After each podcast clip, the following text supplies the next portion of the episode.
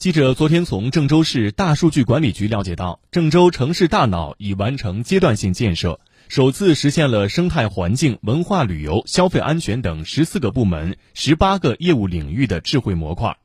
如今，城市大脑不仅能够为郑州的空气质量保驾护航，还能够帮助市民在线寻找车位。据介绍，基于城市大脑的数字底座，郑州的数字政务服务能力也再度升级。